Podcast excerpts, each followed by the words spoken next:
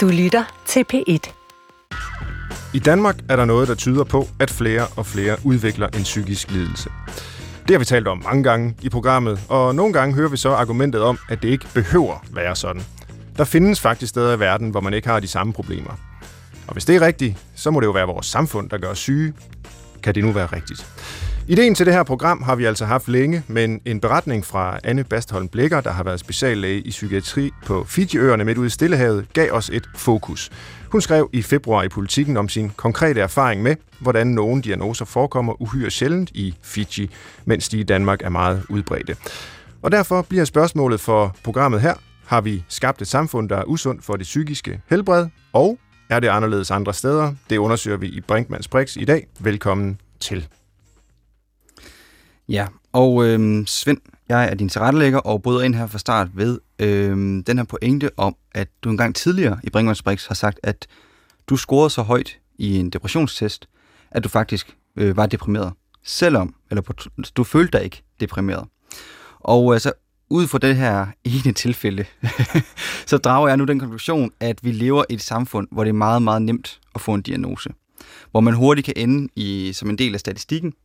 Og øh, så er spørgsmålet så, er det, øh, er det godt eller skidt? Ja, altså nu, det der med, at jeg øh, har taget en depressionstest for faktisk mange år siden efterhånden, hvor det så ud som om, at jeg kunne have en, en depression ifølge testresultatet. Man kan jo ikke slutte fra den anekdotiske erfaring, og så til, at vi lever i et samfund, der sygeliggør øh, rigtig mange mennesker. Men når man tager det eksempel og lægger sammen med øh, efterhånden ret mange andre undersøgelser af, øh, hvordan de her psykiatriske diagnoser er bygget op og, og fungerer, så er der i hvert fald noget, der tyder på, at hvis vi ser på diagnoserne alene, og mm. hvordan de bliver anvendt også rent epidemiologisk, altså når man prøver at undersøge befolkningen, hvor mange har symptomer på diverse øh, øh, lidelser og forstyrrelser osv., at så er der en risiko for, at der er øh, sygeliggørelse i gang. Altså, vi kommer til at se på almindelige menneskelige problemer, som om de var psykiske lidelser. Samtidig med det, så tror jeg da bestemt også, at der desværre er rigtig mange, der har genuine psykiske lidelser, og der er givetvis også mange af dem, der ikke bliver opdaget. Og det har vi også diskuteret tidligere i mm. programmet, altså at der nok både er en overdiagnostisering og en underdiagnostisering på en og samme tid. Tror du, at der findes et sted uden Altså, hvor, det det. hvor man ikke har et diagnosesamfund, som du også har kaldt øh, Danmark. Mm. Altså, ja. øhm, findes det? Altså, det gør der efterhånden ikke, fordi et diagnosesamfund, altså det er jo ikke, det er jo ikke en, en værdiladet term, hvor, hvor jeg siger, at vi lever i et diagnosesamfund. Uh, det er bare entydigt dårligt. Altså, der har... Nej, men du har, du, har, du har trods alt frem turneret med det her med, at der er en eller anden tendens til, at vi måske er over i og over diagnostisere. Ja, men det er, ja. det er rigtigt nok. Altså, men jeg synes bare, man skal være opmærksom på, at der både er positive og negative aspekter ved det at leve i diagnosesamfund. Altså, der er jo kæmpe store fremskridt forbundet med, at vi har fået en psykiatri, der faktisk kan hjælpe utrolig mange mennesker. Og det gøres jo øh, gennem diagnoserne. Altså, det mm. mener jeg ikke, der er nogen tvivl om. Øhm, problemet opstår, når vi kommer til at anskue alle mulige menneskelige problemer gennem diagnoserne. Altså så kommer det, man kan kalde sygeliggørelse. Og så glemmer vi, at mennesker kan have det svært af alle mulige andre grunde, end at de har en psykisk forstyrrelse. Altså de kan være marginaliseret, de kan være socialt udstødt, øh, folk kan altså, have sociale problemer, lide af alle mulige, øh, altså mangle penge, være hjemløse, og hvad vil jeg, øh, miste job og blive skilt, og, og, og så videre, så videre, så videre, ikke også? Som kan give nogle symptomer, der måske ligner det, vi diagnostisere. Og det var derfor, jeg øh, for, for mange år siden slog ud på den der depressionstest, fordi øh, at det var en måske lidt sværere periode for mig end, end de fleste andre i mit liv. Øh, jeg sov dårligt, øh, bekymrede mig unødigt og sådan nogle ting. Og har man tilstrækkeligt mange af det, af den slags symptomer, øh, så kan man få nogle af de her diagnoser. Og det, det, det kan blive et problem, hvis de står alene. Øh, og de bør ikke stå alene. Og, og dygtige læger og psykiater lader dem heller ikke stå alene. Men, men, øh, men der er desværre også øh, eksempler på, at, at, at de får lov at stå alene i diagnoserne, og så får vi øh, overdiagnostisering. Herfra skal vi til nogle helt andre steder i verden, fordi vi, tror jeg i hvert fald, ved at, at rejse ud, kan få et øh, andet blik for også, hvad der foregår her hjemme. Og øh, når Christoffer nu har forhørt mig om, hvorvidt jeg tror, at der findes steder i verden, der ikke er diagnosesamfund, diagnosesamfund, øh, jamen så er det jo oplagt at spørge øh, to øh, gæster, som vi har med i dag, som har været nogle helt andre steder i verden, hvordan det ser ud der. Den ene, det er Anne Baston Blikker. Du er overlæge med speciale i psykiatri ved Psykiatrien i Nordjylland. Velkommen mm-hmm. til. Tusind tak for det. Tak fordi du er med. Jeg nævnte dig i introduktionen som den, der har skrevet øh, det her indlæg i politikken om dine ja. erfaringer som øh, psykiater i Fiji. Ja. Og den anden, det er professor i antropologi ved Aarhus Universitet, Lotte Meinert. Velkommen til dig, Lotte. Tak for det. Du har blandt andet undersøgt PTSD-ramte i Uganda siden begyndelsen af 1990'erne, og det vender vi alt sammen tilbage til. Vi rejser først til Fiji og bagefter til Uganda. Så lad os begynde med dig, Anne, og måske allerførst kan du så tage lytterne og, og mig med tilbage til, til tiden før du tog med familien til Fiji. Fordi der var jo, mm, gætter jeg på, også sådan personlige grunde til, at man foretager så øh, relativt radikalt et, et, et livsvalg og rejse ja. fra psykiatrien i Danmark til psykiatrien i Fiji. Ja, det var sådan lidt sådan control alt delete, som vi siger nogle gange. Ja. Øh, jamen, jeg havde arbejdet i psykiatrien i Danmark i, jeg tror, over 10 år på det samme hospital, hvor jeg havde været rigtig glad for mine arbejdsopgaver og for mine kolleger. Men hvor jeg bare oplevede, at øh, det blev sværere og sværere at være øh, som person, og det blev sværere og sværere at hjælpe patienterne, fordi kvaliteten af behandlingen, den dalede og dalede. Jeg sad i øh, en psykiatrisk skadestue, så jeg, min arbejdsopgave var at tage imod de patienter, der kommer ind, når det hele vælter. Mm. Og finde øh, den bedste akutte hjælp og sætte det rigtige værk. Og for mange af dem var en indlæggelse nødvendig. Og det, der sådan helt konkret øh, gjorde udslaget for, at jeg måtte væk, det var, at der efterhånden blev sparet så mange sengepladser væk, at jeg stod i nogle situationer, hvor jeg ikke kunne indlægge patienter øh, øh jeg følte, det blev nogle helt groteske situationer, hvor jeg til sidst sådan, faktisk tror jeg næsten blev i tvivl om, hvem jeg selv var og hvad jeg stod for, fordi jeg ikke sådan rigtig kunne skille mig selv og mine værdier ad fra det system, jeg har været en del af i så mange år. Kan du huske nogle eksempler fra den gang? Altså sådan, øh, nu skal vi jo selvfølgelig ikke udlevere mennesker, fordi der er jo ja. anonymisering og alt muligt, men, ja. men, men episoder, der står klart for dig, som sagde, det her, det kan jeg simpelthen ikke stå model til. Jeg har sådan nogle episoder, jeg kommer sådan helt til at ryste, når jeg tænker på, men altså noget af det, jeg kan huske, det var, at jeg jeg havde faktisk ikke sådan tænkt over at sige op, før det pludselig sådan slog mig, og jeg endda udbrød midt i en vagt, sådan jeg siger, kraftet mig op. Øh, og det var sådan noget med, at jeg havde øh, taget imod en virkelig øh, dårlig patient, der havde brug for at blive indlagt, som jeg var nødt til at indlægge i en sækkestol i et fællesområde, og mm. den aften havde jeg også bedt en yngre kollega om at gå ned og sige til en patient, om hun ikke ville være sød og tage hjem og overnatte i nat, fordi vi var simpelthen nødt til at give hende stue til en anden, og så måtte hun komme igen i morgen tidligere, og så måtte vi se, hvad vi, hun, vi kunne gøre ikke fordi hun ikke havde brug for indlæggelse, men der var bare ikke plads. Mm. Og, og altså, det kostede bare for meget nattesøvn til sidst. Og de mennesker, der har det sådan, som du taler om her, det er ikke sådan nogle af dem, som Christoffer og jeg øh, talte om først, hvor vi kan snakke sådan måske lidt... Øh, øh, uden forpligtelser på området om, er der for mange, der får de her diagnoser? Altså, dem du taler om, det lyder som om, at det er mennesker, der virkelig er syge, og ja, hvor der ikke er nogen tvivl. Øh, når jeg hører sådan noget, som I sidder og siger, så kan ja. jeg godt følge tankegangen, men set fra min stol, så kan jeg tænke, ej, hvor er det nemt at sige, I skulle ja. bare se, hvor syge de er. Ja. Og det er godt, du siger det, fordi øh, vi kan jo nemt komme ud i den der med, at, at jeg tager en depressionstest og bla bla bla, så ja. alle, alle depressioner bare øh, et eller andet, folk finder på. Ja, Men sådan det er diagnostiserer det vi jo heller ikke. Og sådan diagnostiserer I jo ikke, øh, når I gør jeres arbejde Nej, godt. det gør vi ikke. Øh, nej. nej. Så det er alvorligt syge mennesker, ja. øh, som ikke kunne få den behandling, du som øh, professionel mente, de havde brug for. Ja. Og så valgte du at sige, nu prøver jeg noget helt andet. Øh, Ja, altså, altså det gik egentlig op for mig, at jeg blev nødt til at sige op for selv at ligesom overleve. Og jeg havde ikke en plan B, så, men jeg havde tre, tre måneders opsigelsesperiode, hvor jeg arbejdede videre, og så øh, det var midt i januar, og det var koldt og mørkt og gråt, og jeg havde sikkert også sponget ud på den der depressions, øh, ja. det der spørgeskema. Og så ser min datter et helt vildt sødt øh, børne-tv-program om en familie fra Norge, der rejser til en stillehavsø og siger, ej, kan vi ikke også tage derhen?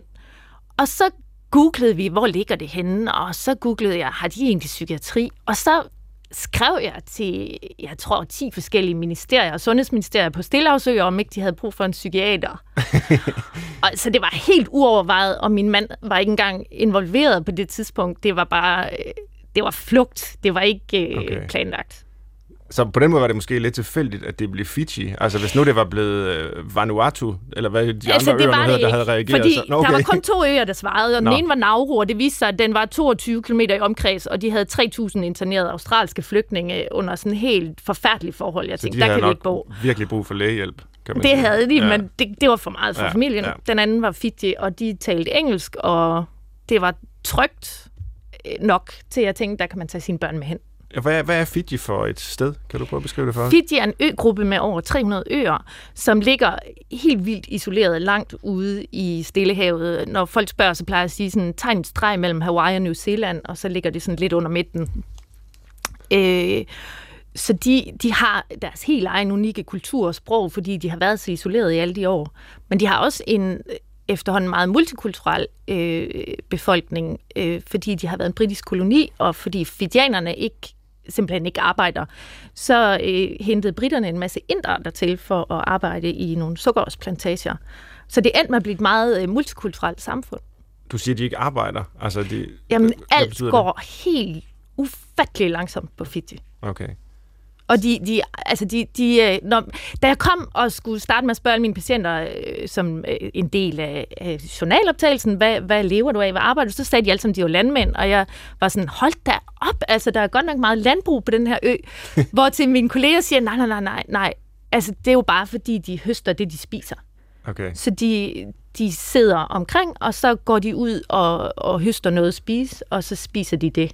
Ja. Og så er de landmænd. Det er ikke, fordi de sælger eller producerer. Og det, det er faktisk en uh, typisk livsform hos altså oprindelige folk rundt omkring i verden, og ja. går vi helt tilbage til jeres samlere, det er nok ikke sådan, de lever på Fiji selvfølgelig, men, men altså så arbejder de bare utrolig lidt alle de ja. folkeslag, man har studeret, som, øh, som ja. lever ligesom vi gjorde i, i stenalderen. Ja. Øhm, ja. Så, så det der med, at vi skal arbejde og producere og være så effektive hele tiden, øh, og det nævner jeg selvfølgelig også her, fordi det er noget af det, vi kan vende tilbage til senere, det er måske en relativ øh, ny opfindelse, som måske kan tænkes at være øh, baggrund for nogle af de problemer, vi oplever i det Danmark. Det tror jeg helt bestemt. Men lad os lige høre lidt om, hvordan det så så ud øh, for en psykiater øh, i Fiji. Ja. Altså, hvad var det for nogle øh, mennesker, der kom ind, og hvad, hvordan ja, havde men, de det? Øh, altså, øh, de mennesker, der kom ind, de var rigtig, rigtig syge, fordi øh, mange havde ikke hørt om psykiatri og vidste ikke, at, at når folk begynder at opføre sig øh, anderledes eller ændre deres personlighed, så kan det skyldes en sygdom.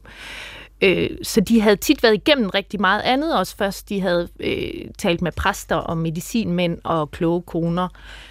Så de var rigtig, rigtig syge, når de kom, men de fejlede noget andet end i Danmark.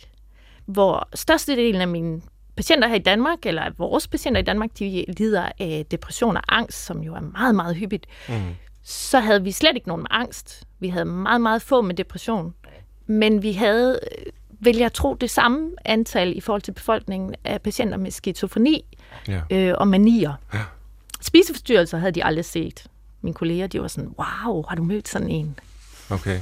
Ja. Og det har jeg hørt før, det her med, at, øh, at mange af den slags psykiatriske problemer, som ja, nogen betegner som folkesygdomme hos os, ja. de er utrolig sjældne ja. andre steder i verden. Men så er der også nogle øh, lidelser, som slår igennem med nogenlunde samme udbredelse ja. i alle kulturer. Ja. Og der øh, hører man netop tit øh, skizofreni, ja. fordi det formentlig er noget, som på en eller anden måde har så øh, stabil et biologisk grundlag. Ja. Øh, her der bliver sikkert uvenner med en hel masse, som der, der er, det er en diagnose, nej, som mange har holdninger til. Ja, men, øh, men, det tror jeg faktisk ikke. Nej, fordi det er i hvert fald noget af det, man, øh, man sådan rent epidemiologisk øh, kan se, har jeg, har, jeg, har jeg kigget på. Ja. Øhm, kunne de behandles ligesom vi, eller du, behandler øh, syge mennesker i Danmark, dem der så kom ind? Nej, det kunne de ikke, fordi øh, altså, den, altså, den medicinske behandling, øh, der havde vi mulighed for at give nogle præparater, man slet ikke bruger i Danmark mere. Øh, det var simpelthen, altså det var nogle, vi slet ikke ville bruge, fordi de er for forældede, de har for mange bivirkninger, men de er til gengæld rigtig billige. Ja. Øh, og, og det var også, altså så løb vi tidvis tør for det ene præparat og det andet præparat, øh, så det var, det var en helt anden behandling. Men, øh, men de kunne indlægges, og der var en anden hjertelighed. Altså de blev talt mere med, de blev aktiveret, mens de var indlagt. Vi havde sådan mere resocialisering, mm. synes jeg, af patienterne. Okay. Men når du nu fortæller, at der var sådan moderne præparater, som vi bruger i Danmark, ja. som der, du ikke havde adgang til i Fiji, ja. var det så ikke også frustrerende? Jo. Altså, øh, ligesom det er frustrerende at stå i Danmark og mangle sengepladser, er det så ikke frustrerende at stå i Fiji og mangle medicin? Jo, og man skulle tænke, det var mindst lige så frustrerende, men det var det ikke. Og det var nok, fordi patienterne, de havde heller ikke nogen forvent, altså de havde faktisk ikke nogen forventning om, at vi kunne gøre noget for dem. Så alt var ligesom en positiv overraskelse, hvor i Danmark har patienter og pårørende jo nok mere, inklusive mig selv, tilbøjelighed til at forvente, at problemet kan løses uden bivirkninger. Mm. Og sådan er det jo alligevel også sjældent. Så man kan sige, at at forventningerne var helt anderledes, og det gjorde også, at frustrationerne hos behandlerne i hospitalsystemet var mindre, fordi vi, følte, vi kom ikke til at føle os så utilstrækkelige. Altså, vi, vi havde jo bare gode overraskelser. Vi kan faktisk godt hjælpe her. Mm. Vi skal vende tilbage til senere øh, til spørgsmålet om, hvorvidt der er nogle beskyttende faktorer i et samfund som det fijianske, så, som vi måske mangler her i Danmark. Men jeg kunne godt tænke mig lige at gøre din personlige historie færdig.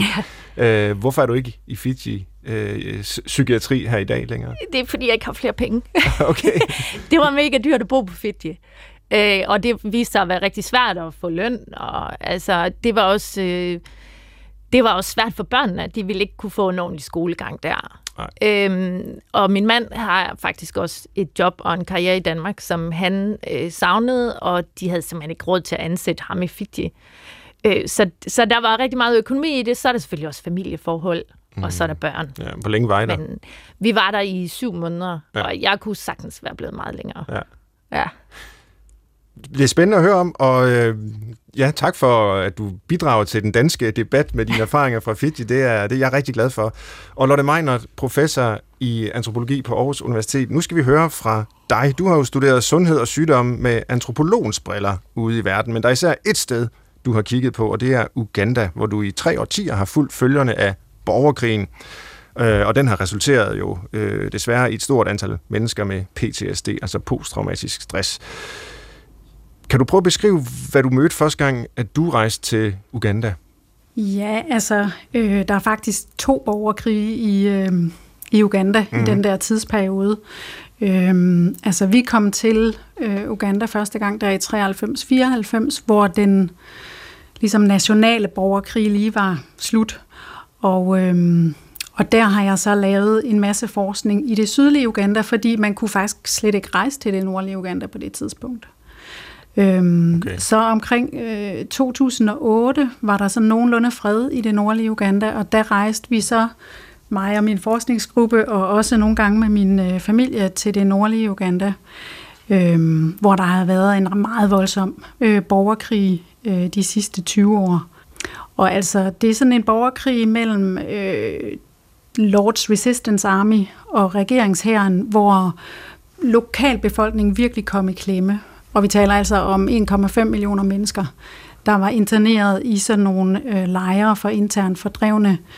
Øhm, og en situation, hvor der bliver taget rigtig mange børnesoldater, og hvor der også er mange, der er sig selv unge rebeller, der går ind i rebelhæren, fordi de er til utilfredse med, med vilkårene i det nordlige Uganda. Så det er, er en meget sådan tricky øhm, krig, og øh, det tror jeg spiller en stor rolle for den øh, type af, af stress og traumer, der har udviklet sig øh, efter, efter borgerkrigen og i løbet af, af borgerkrigen, fordi i sådan en situation der, hvem kan man så stole på?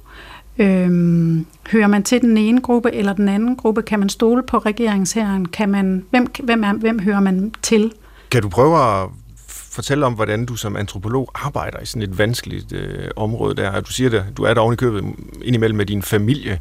Altså, hvordan kan man overhovedet arbejde som forsker i et land, der er i borgerkrig? Øh, I løbet af borgerkrigen, der lavede vi ikke forskning, men efter, efter det ligesom havde lagt sig, der havde været fredsforhandlinger, og der var ro på, så var der faktisk mange borger, øh, forskningsgrupper, som tog til det nordlige Uganda og har lavet forskning der, og det gør vi stadigvæk. Mm-hmm. Øh, og det kan man godt, og det vi gør, det er jo det, er det her med at være rigtig tæt på mennesker og forstå det fra, fra det perspektiv, fra lokal samfundets øh, perspektiv. Og, og vi bruger ikke så mange spørgeskemaer og checklister, fordi vi nemlig også øh, tit erfarer, at, at det giver et upræcist billede af, hvordan situationen er. Mm. Og nu hørte vi jo lige før fra Fiji, som Anne fortalte om, hvor, øh, hvor det jo nærmest lyder som sådan en, øh, et paradis på jord. Øh, man behøver ikke at arbejde så meget, og vejret er dejligt, og øh, der er ikke så mange, der er syge.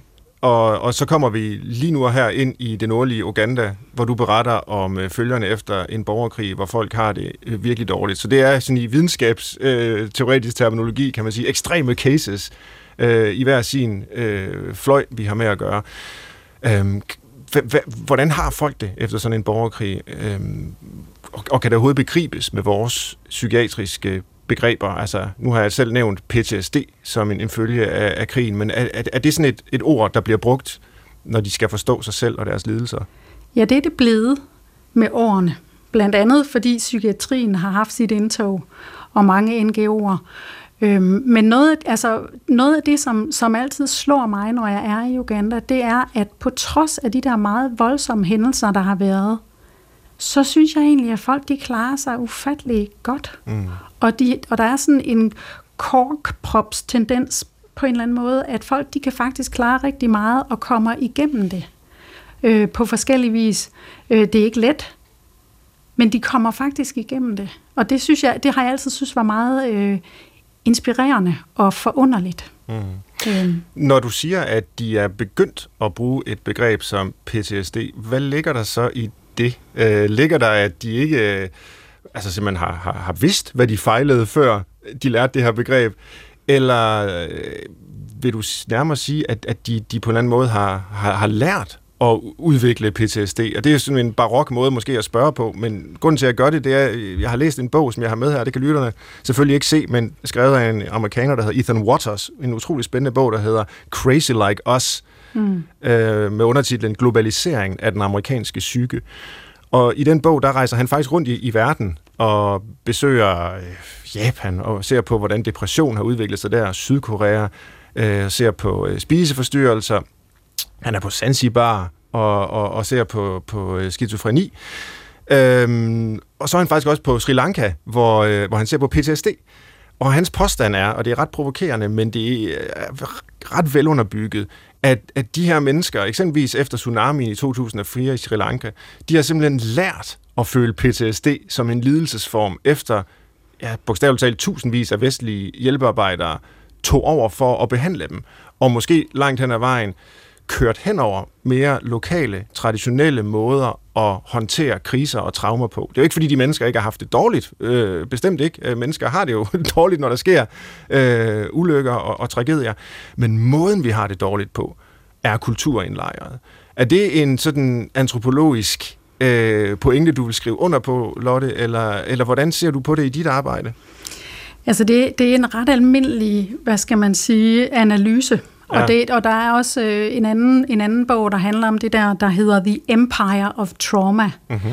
af, af nogen, der hedder Fasang og Rechtman, som fortæller om, hvordan at den der vestlige idé om PTSD og traumer ligesom bliver udbredt med NGO'er og med psykiatrien og så videre forskellige steder. Og jeg vil sige, jeg tror også i starten, at der, øh, der var jeg interesseret i det og meget kritisk over for, hvordan det rullede ud.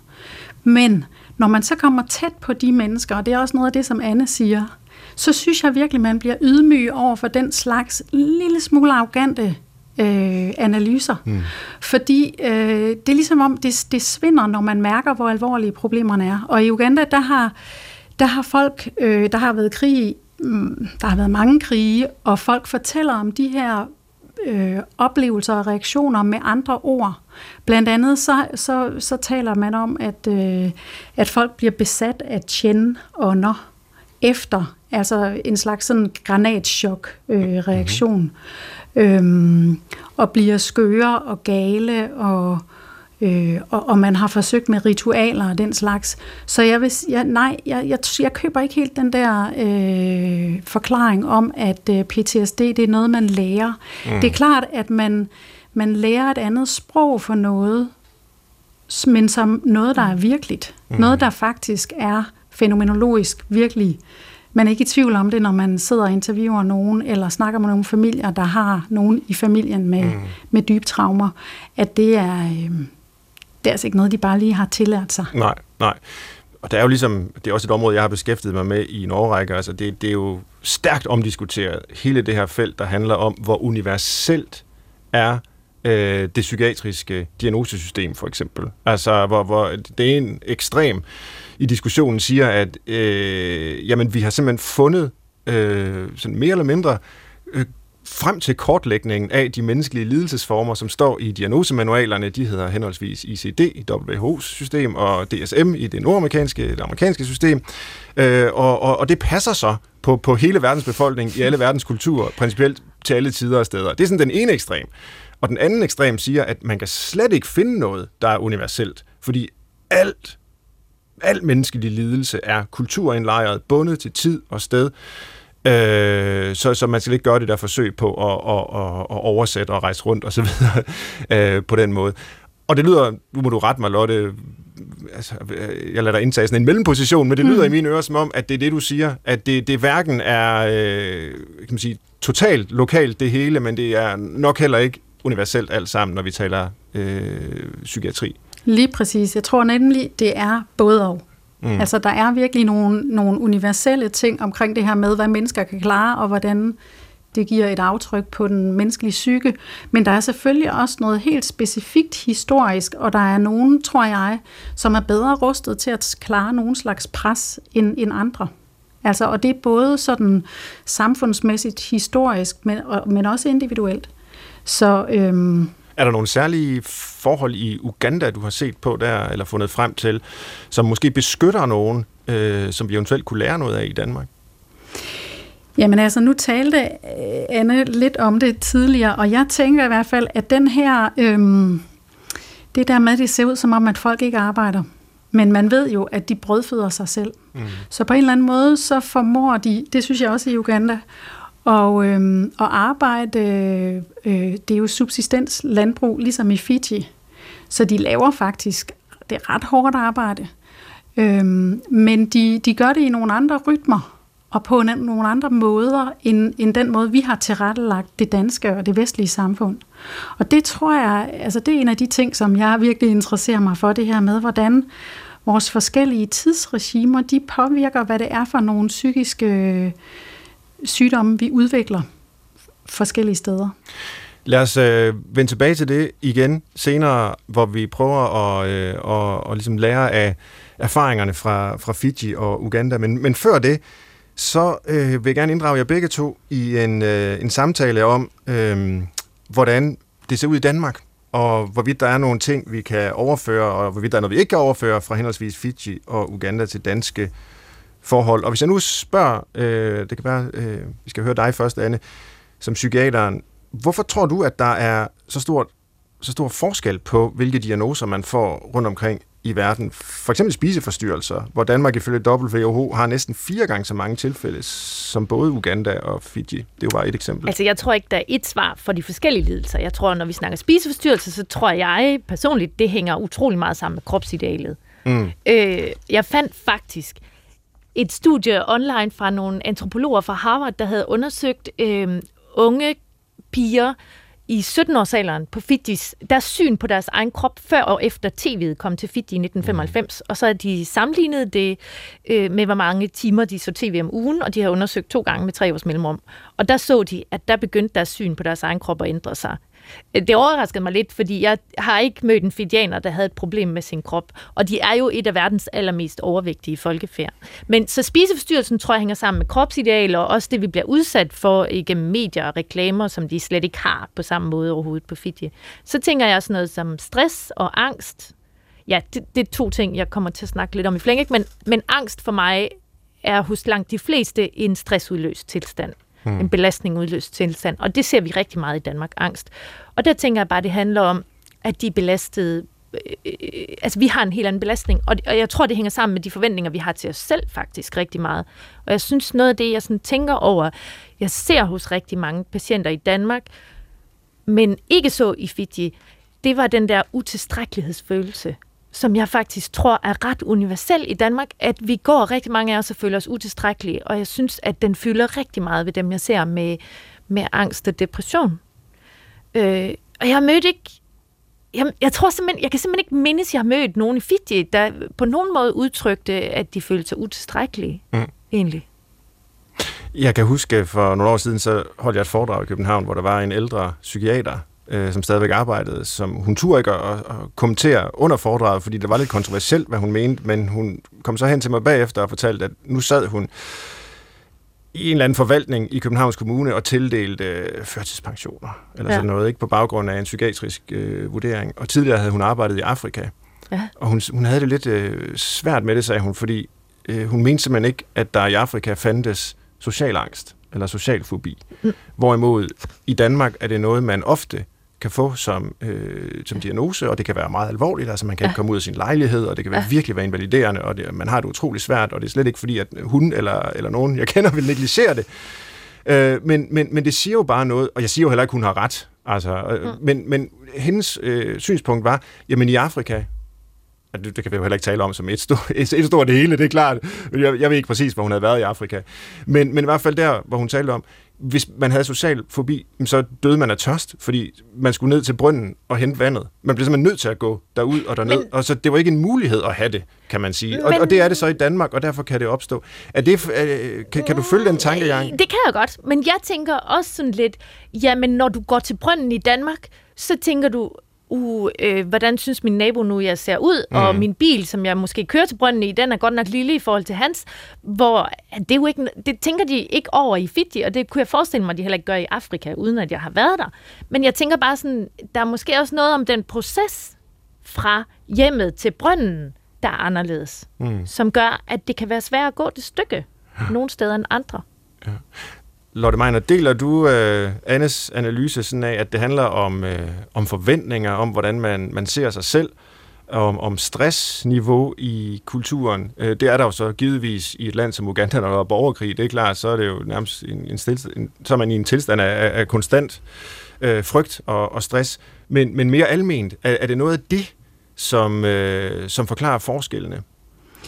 Ja, altså jeg, jeg, jeg deler i hvert fald en hel del af den analyse, og jeg, og jeg er glad for, at du lige fanger dig selv i at sige Afrika ja. sådan generelt, fordi det er altså et helt kontinent, og der ja. er sindssygt store øh, forskelle, og, øh, og det, det skal vi altså det skal vi bare huske. Ja.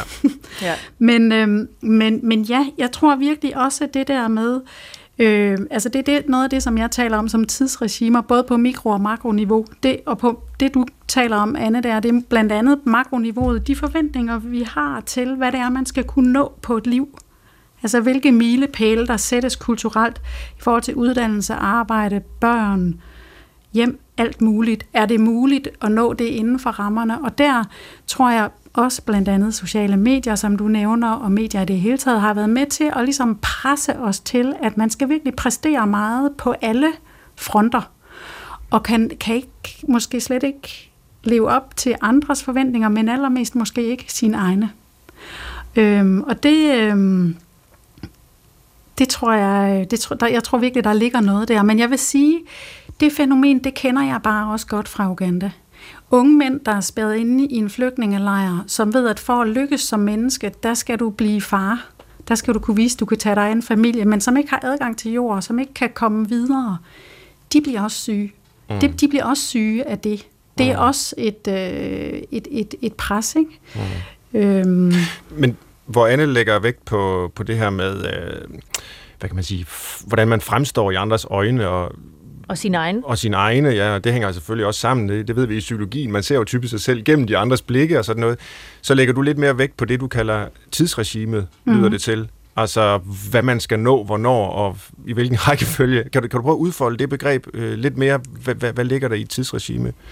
Jamen, sådan som jeg tænker øh, på det, øh, der er der ligesom et, et mikroniveau, der handler om, hvordan vi forvalter tid øh, i hverdagen i forhold til, hvis vi tænker herhjemme, men det er sådan set også Uganda, øh, skoleskemaer, tidsregistrering på mm. arbejdet, øh, og hvordan, øh, ja, så sådan nogle ting der, som gentagelser, pludselighed, uforudsigelighed, det er der nogen, der reagerer meget stærkt overfor mm. øh, psykisk, og der er nogen, der måske er lidt mere sådan... Øh, kan klare mere.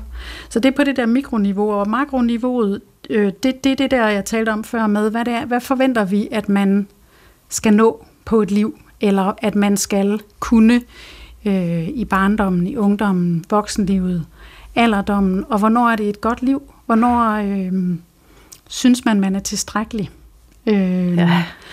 så, så det tror jeg er noget, noget ret universelt. Øh, og, øh... Hvad med betydningen af fællesskab? Fordi noget af det, vi tit anklager os selv for i et land som Danmark, det er, at vi lever i et individualiseret samfund, som man hører igen og igen. Og det er nok rigtigt nok.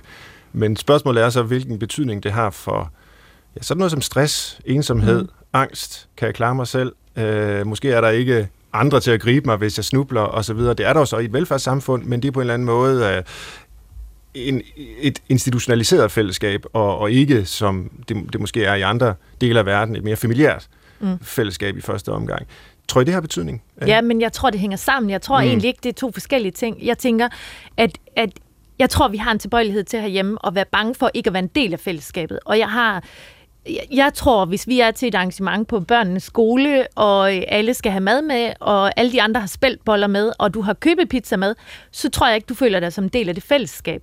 Så jeg tænker, at det der med at skal præstere og leve op til det der ideal, som vi hele tiden bliver eksponeret for, det kommer på en eller anden måde til at også øh, påvirke os på en måde, så vi ikke føler os så meget som del af et fællesskab, hvor nu snakker vi Fiji igen, og det kommer nemt til at lyde som paradis, og det er det ikke. De har andre problemer, men der er du bare en naturlig del af et fællesskab. Og mm. hvis du har øh, tre fisk, og øh, så giver du altid de to væk, og tager en med hjem og spiser. Altså, det, det, der er ikke nogen forventninger. Det, du skal ikke gøre dig fortjent til noget, og du skal ikke bevise noget, og det er faktisk virkelig dårlig stil at, øh, at have overflod af noget. Mm. Altså, så du er helt automatisk en del af det fællesskab. Øh, der, der er du sådan hvis du begynder at præstere og overpræstere, så tror jeg nærmere, du kunne begynde at føle dig ekskluderet der. Ja. Hvor du føler, at din forudsætning for at være en del af fællesskabet i Danmark i højere grad, tror jeg. Men det ved jeg ikke, hvad siger du, Lotte?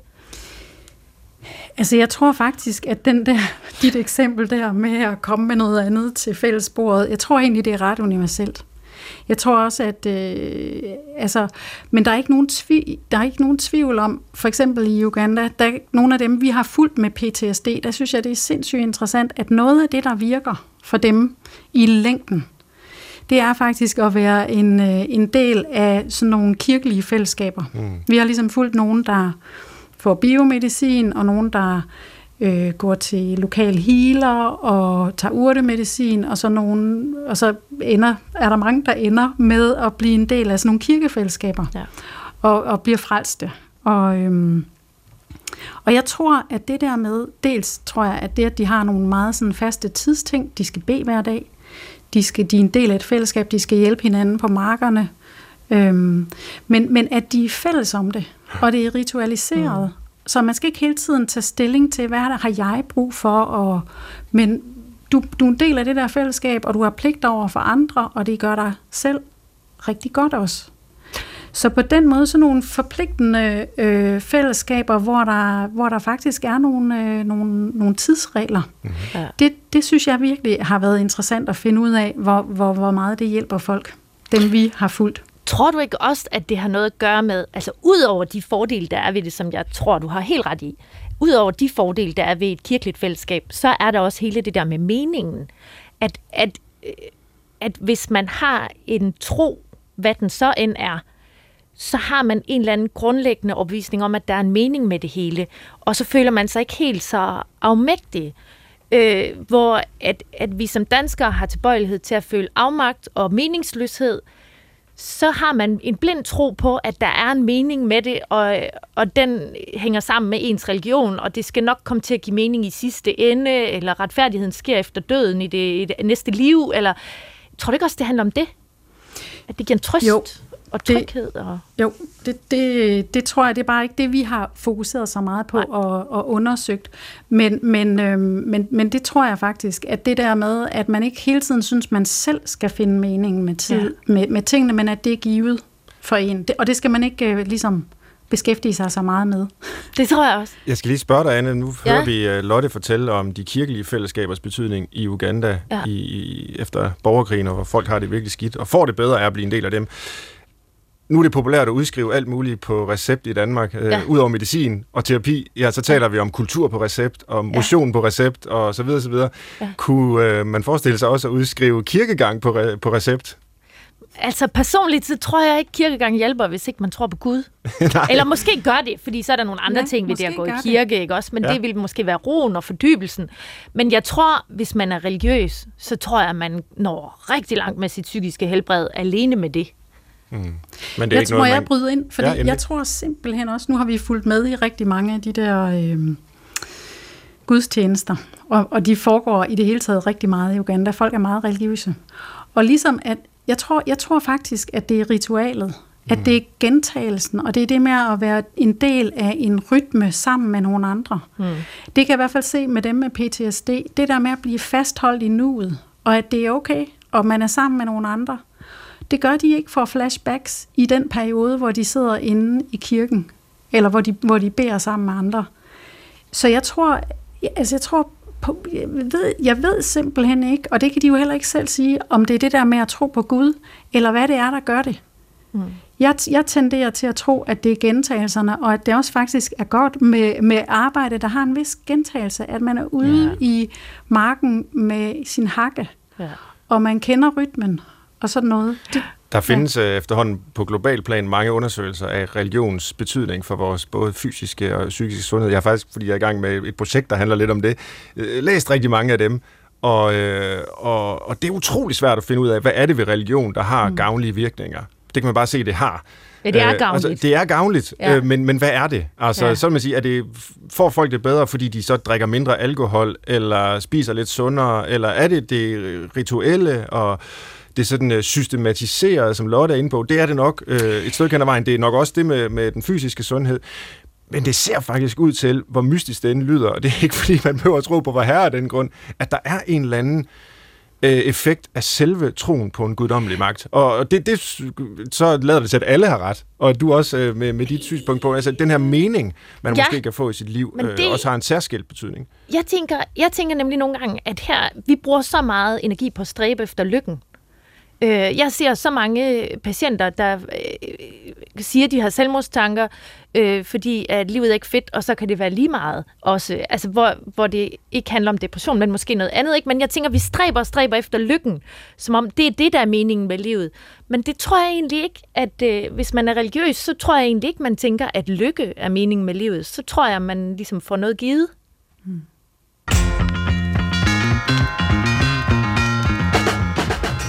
I dag i Brinkmanns Brix ser vi ud i verden, blandt andet for at forstå, hvorfor danskernes psykiske tilstand ser ud til at blive værre og værre. Og mine gæster er overlæge med speciale i psykiatri, Anne Bastholm Blikker, og professor i antropologi ved Aarhus Universitet, Lotte Meinert. Og tilrettelægger Christoffer Heide Højer, du har jo som vanligt lyttet med undervejs, og nu vil jeg høre dig angående dine observationer. Du har jo journalistkasketten på. Er der noget, vi sådan overser i vores øh, diskussion her? Danmark, Uganda, Fiji, psykisk helbred og alt det? Jamen, det er enormt interessant, og, og det som jeg jo, ud fra de argumenter, jeg hører, så tænker jeg, at enten så skal man lave alt om i Danmark, eller så skal man flytte til Fiji øhm, så, så mit spørgsmål er egentlig, har vi lavet øh, demokrati, vi har en god uddannelse, vi har et dejligt sikkerhedsnet, vi, øh, vi har så mange ting, vi selv har bygget, som, som, som burde være grundsten til øh, sundt og godt liv. Hvorfor bliver vi så mere og mere syge? Jeg tænker, at vi aldrig bliver tilfredse. Mm-hmm. Nu har vi hele det her sikkerhedsnet, men vi er jo ikke tilfredse. Det er jo ikke godt nok. Det er jo ikke godt nok, det vi byder de ældre på plejehjemmet, eller det vi byder de psykiatriske patienter i psykiatrien. Det siger jeg jo selv. Så vi er aldrig tilfredse. Vi bliver ved med at stræbe og stræbe og stræbe. Vi, vi stræber efter, jeg tror, vi stræber efter noget uopnåeligt. Og så, så vil jeg bare lige sige, at der er jo også problemer på Fiji. Det er bare nogle andre nogen. De får cykloner, der smadrer deres hjem og traumatiserer dem årligt. Altså, øhm, ja. Jamen, altså, man kunne vel også have den tanke, at vi er sådan lidt øh, tilbøjelige til at finde fejl i vores egen rede. Øh, også i den her diskussion. Det er jeg i hvert fald selv, synes jeg, en gang imellem. Og vi glemmer lidt, nu Christoffer remser mange af de gode ting op, man også kan sige om, om vores land, og så kan du, Anne, fortælle om Fiji, hvor, hvor, hvor, hvor de har det på andre måder, og på nogle måder måske også bedre. Men der kunne jo også være det er i hvert fald en mistanke, der begynder at vokse i mig øh, efterhånden, som diskussionen skrider frem, at, øh, at og du er selv inde på det nu, de har alle mulige problemer på Fiji. Det er ja. bare nogle andre. Ja. Og det er måske nogen, der ikke lige passer ind i vores kasser og kategorier, så derfor så bliver vi måske ikke så opmærksom på dem. Øh, og så tror jeg også, de accepterer dem. Ja, ja. Altså, det, det gør vi ikke. Vi accepterer ikke problemerne, så må vi løse dem. Ja. Vi accepterer ikke, at det her liv, det gør forbandet ondt. Ja. Altså, og det gør det jo alle steder. Mm. Lotte, har du en øh, kommentar til, til Christoffers spørgsmål der? Ja, altså jeg, jeg synes, at det faktisk er, øh, er vigtigt at tage lidt fat i det spørgsmål, om mm. vi faktisk fejler på de der afgørende parametre. Øh, fordi jeg synes, jeg er simpelthen så taknemmelig for vores velfærdssystem. Og, og samfund. Jeg synes, at øh, SOSU-assistenterne gør det så skide godt. Og psykiatrien, og, så, og jeg er så taknemmelig over at have et, et, øh, et sundhedssystem, det her uddannelsessystem, vi har. Og jeg synes simpelthen, at vi skal også som akademikere og kritikere og sådan noget, gøre os umage for at huske at rose alt det, der er godt. Mm. Fordi jeg tror også, det gør noget ved den øhm, stemning, der er om, om alt det. Man kan blive så utilfreds med alting. Øh, og det er selvfølgelig godt at have øh, at stræbe efter, at ting kan blive bedre, og jeg ved godt, der er nogle ting, der ikke er ideelle. Men øh, der er rigtig meget godt, og det skal vi simpelthen huske at, øh, at værne om. Øh, og så, for jeg tror nemlig, der er den der tendens, ikke bare sådan som samfund og som akademikere, men også i, i vores menneskelige psyke, at vi kigger efter fejl. Mm. Vi kigger hele tiden efter, øh, hvad der er i vejen. Altså, hvad der i vejen med mig, kom min yngste hjem og spurgte om, da, da han kom i, i dansk skole for første gang. Fordi alle har et eller andet, de er overfølsomme for, eller de er de fejler. Så hvad, for, fordi man, så, er man, så er man noget, så er man lidt specielt, og, og der hele tiden var det, er den der tendens. Og den, øh, det er fedt at være, øh, det er fedt at ikke fejle noget, og øh, at være normal, og det er okay. Og, og det er også okay, når tingene gør ondt og krasser, men, øh, men jeg vil, jeg vil også gerne spørge, fordi at, at øhm, i forhold til for eksempel, du, du øhm, Lotte, har været i Uganda og siger, at øh, det er et folk, der klarer det overraskende godt, på trods af enorm modgang. Mm. Er, øhm, burde vi i højere grad tørre øjnene i Danmark? altså, og, og så komme videre, fordi vi har ikke øh, været i borgerkrig i årtier, og vi har ikke... Øh, ja, vi har som sagt ret gode vilkår for ja. mange dele af livet. Ja. Vi er super privilegerede, og jeg kunne virkelig godt tænke, tænke mig, at vi fandt kræfterne til at vende os lidt mere udad også. Udad mod verden. Lidt længere ud end bare Danmark, Europa.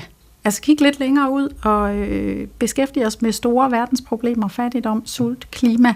Fordi øh, der er den der tendens til, at vi sådan øh, lukker det meget om os selv, og så finder vi fejl der. Mm. Og selvom der ikke måske er så mange alvorlige problemer, så skal vi nok mm. finde noget, vi kan pille i. Men, men spørgsmålet er selvfølgelig, og det er nok også det, der ligger i dit, din måde at spørge på, Kristoffer, altså hvordan omsætter man det, vi snakker om her, til noget, som folk på en eller anden måde kan bruge til noget? Altså, mm. fordi vi kan godt sige, tør øjnene, kig ud i verden. Der er mennesker, der har det værre, end vi har. Og det svarer til dengang, man var lille og ikke kunne spise mere, så fik man at vide, at de, de sulter ned i Afrika, du skal mm. spise op. Men jeg er ikke mere sulten, selvom de sulter i Afrika. Eller jeg, jeg kan ikke lide det der, selvom de sulter i Afrika. Altså en, en ung pige, som øh, har det svært med sig selv, øh, er i gang med at udvikle måske en decideret psykisk lidelse, måske hun begyndt at skære i sig selv, eller hvad ved jeg, vil hun få det bedre af, at man siger til hende, prøv lige at høre, i Uganda, der er der rigtig mange mennesker, der er døde i en borgerkrig, og folk har mistet familiemedlemmer for øjnene af sig, og, og der, der er en masse PTSD, og de har det langt værre end dig. Altså, nu, nej. nu gør jeg det jo meget karikeret. ja. Det synes jeg ikke, det var ikke det, jeg sagde. Men, nej. men, men hvordan ellers? Altså, Jamen, hvordan skal man ellers omsætte det, vi snakker om her, til noget, der gør, at folk faktisk kan få det bedre i Danmark? Den unge pige smerte, den er reel. Ja. Og i det øjeblik, hvor den er opstået, der kan du ikke komme og sige sådan der. Præcis. Men hvis vi opdrager vores børn til at lade være med at stræbe og stræbe og stræbe efter det perfekte, hvis vi opdrager dem til, at meningen med livet, den finder du måske i at gøre noget for andre, i at være en del af et fællesskab, og prøv at slappe af med det, og glem nogle af alle de andre ting, så tror jeg slet ikke, hun når dertil, den unge pige. Mm. Jeg tror, det er vores evige stræben og, og det handler om tid og tro og mening og alt det, vi har snakket om. Ikke? Mm. Er du enig, Lotte?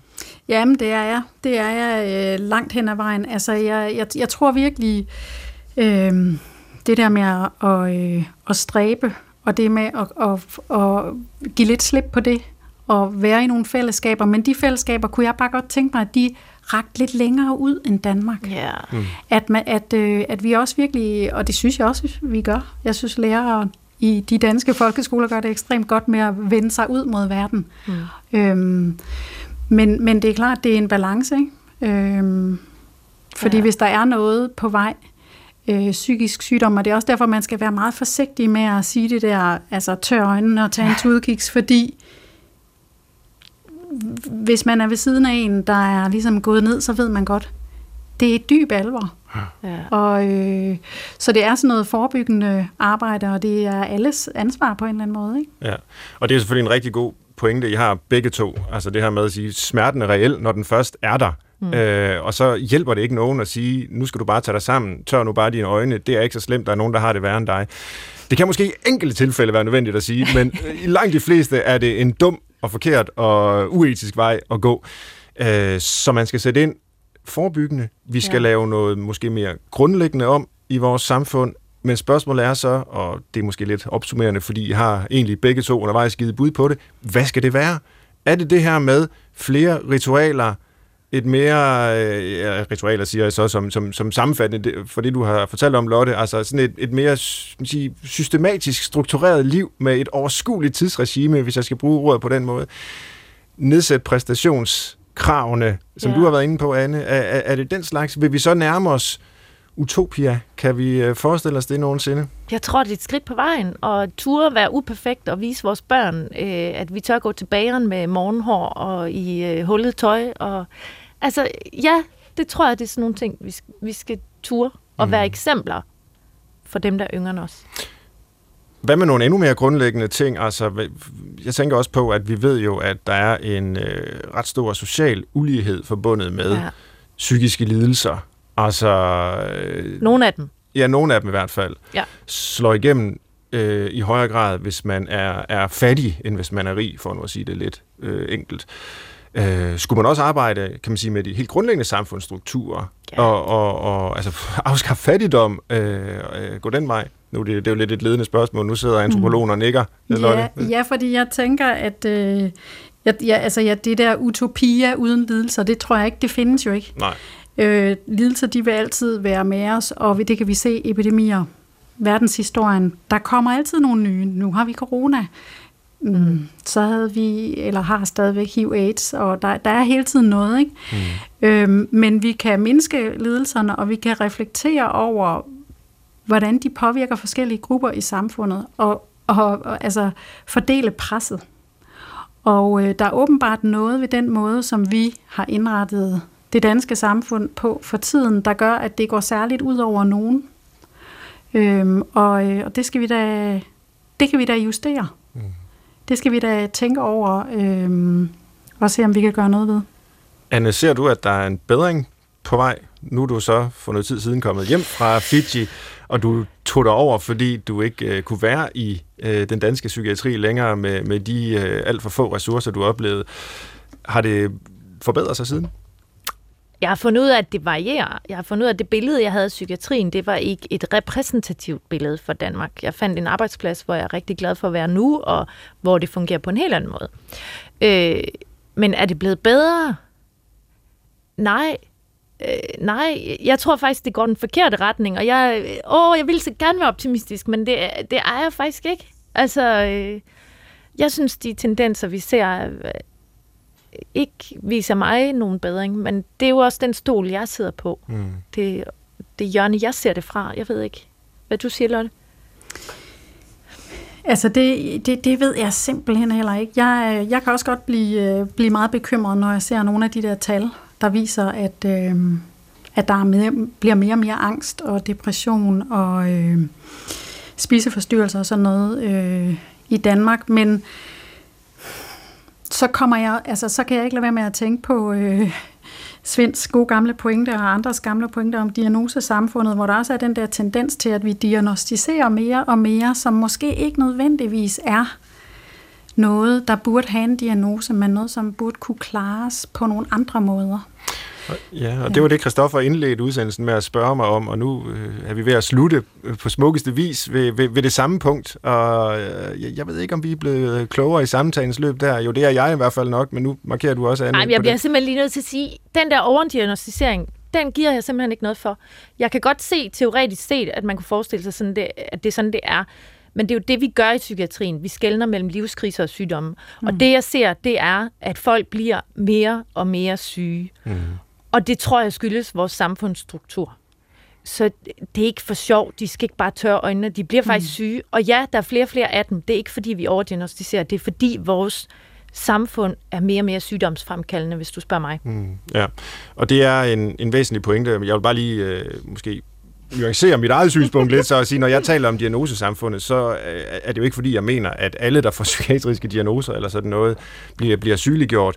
Men altså, der er en del studier efterhånden, der tyder på, at for eksempel praktiserende læger kommer til at give depressionsdiagnoser ja. for, at de kan give deres øh, patient øh, en nødvendig pause i livet, ja. selvom personen måske ikke decideret har en depression, ja. men går der frem med sådan en diagnose der, og, ja. og på tilsvarende vis er der nogle øh, forhold i øh, for eksempel øh, øh, undervisningsverdenen, øh, ja. hvor, hvor, hvor nogle diagnoser udløser nogle bestemte ting, og kom, bliver ja. en del af en økonomi og så videre. Så det er meget mere komplekst. Diagnoser end, bliver brugt til noget, de slet ikke skulle jeg vil sige, når man, når man først ender hos øh, i, i psykiatrien, ja. så sker det jo ofte, at, at man faktisk øh, ikke får en diagnose, fordi mm. der, der uddeles de ikke med nær så rundt hånd som de gør, øh, så, som de indimellem måske bliver i øh, blandt praktiserende læger. Så det er øh, et stort og komplekst emne, som vi bestemt ikke er færdige med i dag, men som vi kan tage op igen. Men før vi stopper helt, så skal vi lige slutte med den traditionelle liste. Og jeg kunne tænke mig at spørge jer, om I kan nævne tre steder, hvad enten de er virkelige eller utopiske, hvor man skulle rejse hen, hvis man ville leve uden psykiske lidelser. Nu afviste vi lidt af utopierne før, men øh, har I alligevel bud på det? Du har været sådan et sted, Anne. Er det, ja, er det fedt, altså, du, du vil... kan ikke undslippe dine gener. Altså, så hvis du har de forkerte gener, så bliver du syg ligegyldigt, hvor du er. Men der er visse psykiske lidelser, du kan undslippe. Og, og af de steder, jeg har rejst, der vil jeg nok sige, at Fiji er det ene af dem, og så vil jeg sige Central-Australien i sådan et aboriginal samfund, der har jeg heller ikke mødt de her lidelser. Nej. Øh, der er sikkert masser af sådan nogle steder, men så skal du bare være indstillet på at dø ung af brystkræft eller tuberkulose i stedet for. Ja. Sådan tænker jeg, altså, der er ikke noget paradis. Lotte, har du et bud? Nu har vi fået Fiji og det centrale Australien på listen. Pauseland. Pauseland, det kalder altså vi et det. sted, hvor, øh, hvor man ærer og dyrker pauser med særlig omhu, øh, og hvor øh, og, og dermed, det er jo meget vigtigt at forstå, altså det der med rytmen i, imellem aktivitet og passivitet. Altså den måde, der er fart på, og fremdriftsreform og sådan noget, i vores samfund, der tror jeg, at det vil være, øh, det vil være virkelig godt, Ja. hvis vi øh, kan dyrke øh, pauserne noget mere. Tak for budene. Brinkmanns Brix tilbyder altså tre øh, rejsemål i vores øh, rejsebyrå. Fiji, Central-Australien og Pauseland, hvor man skal blive, hvor man er, og så reflektere grundigt over, hvordan vi har indrettet det her samfund, og måske gøre noget for at ændre det, hvis man synes, det trænger til det. Tusind tak til mine øh, to gæster, Anne Baston Blikker, overlæge ved psykiatrien her i Nordjylland, og professor i antropologi ved Aarhus Universitet, Lotte Meinert. Tak til alle, der lyttede med. Tak til Christoffer Heide Højer, der som altid tilrettelagde udsendelsen på bedste vis. Mit navn er Svend Brinkmann, og I kan skrive til os på brinkmannsbrix med indfald, programforslag og ris og ros, og man kan lytte til programmet som podcast og alt muligt andet. Tak fordi I lyttede med. Gå på opdagelse i alle DR's podcast og radioprogrammer. I appen DR Lyd.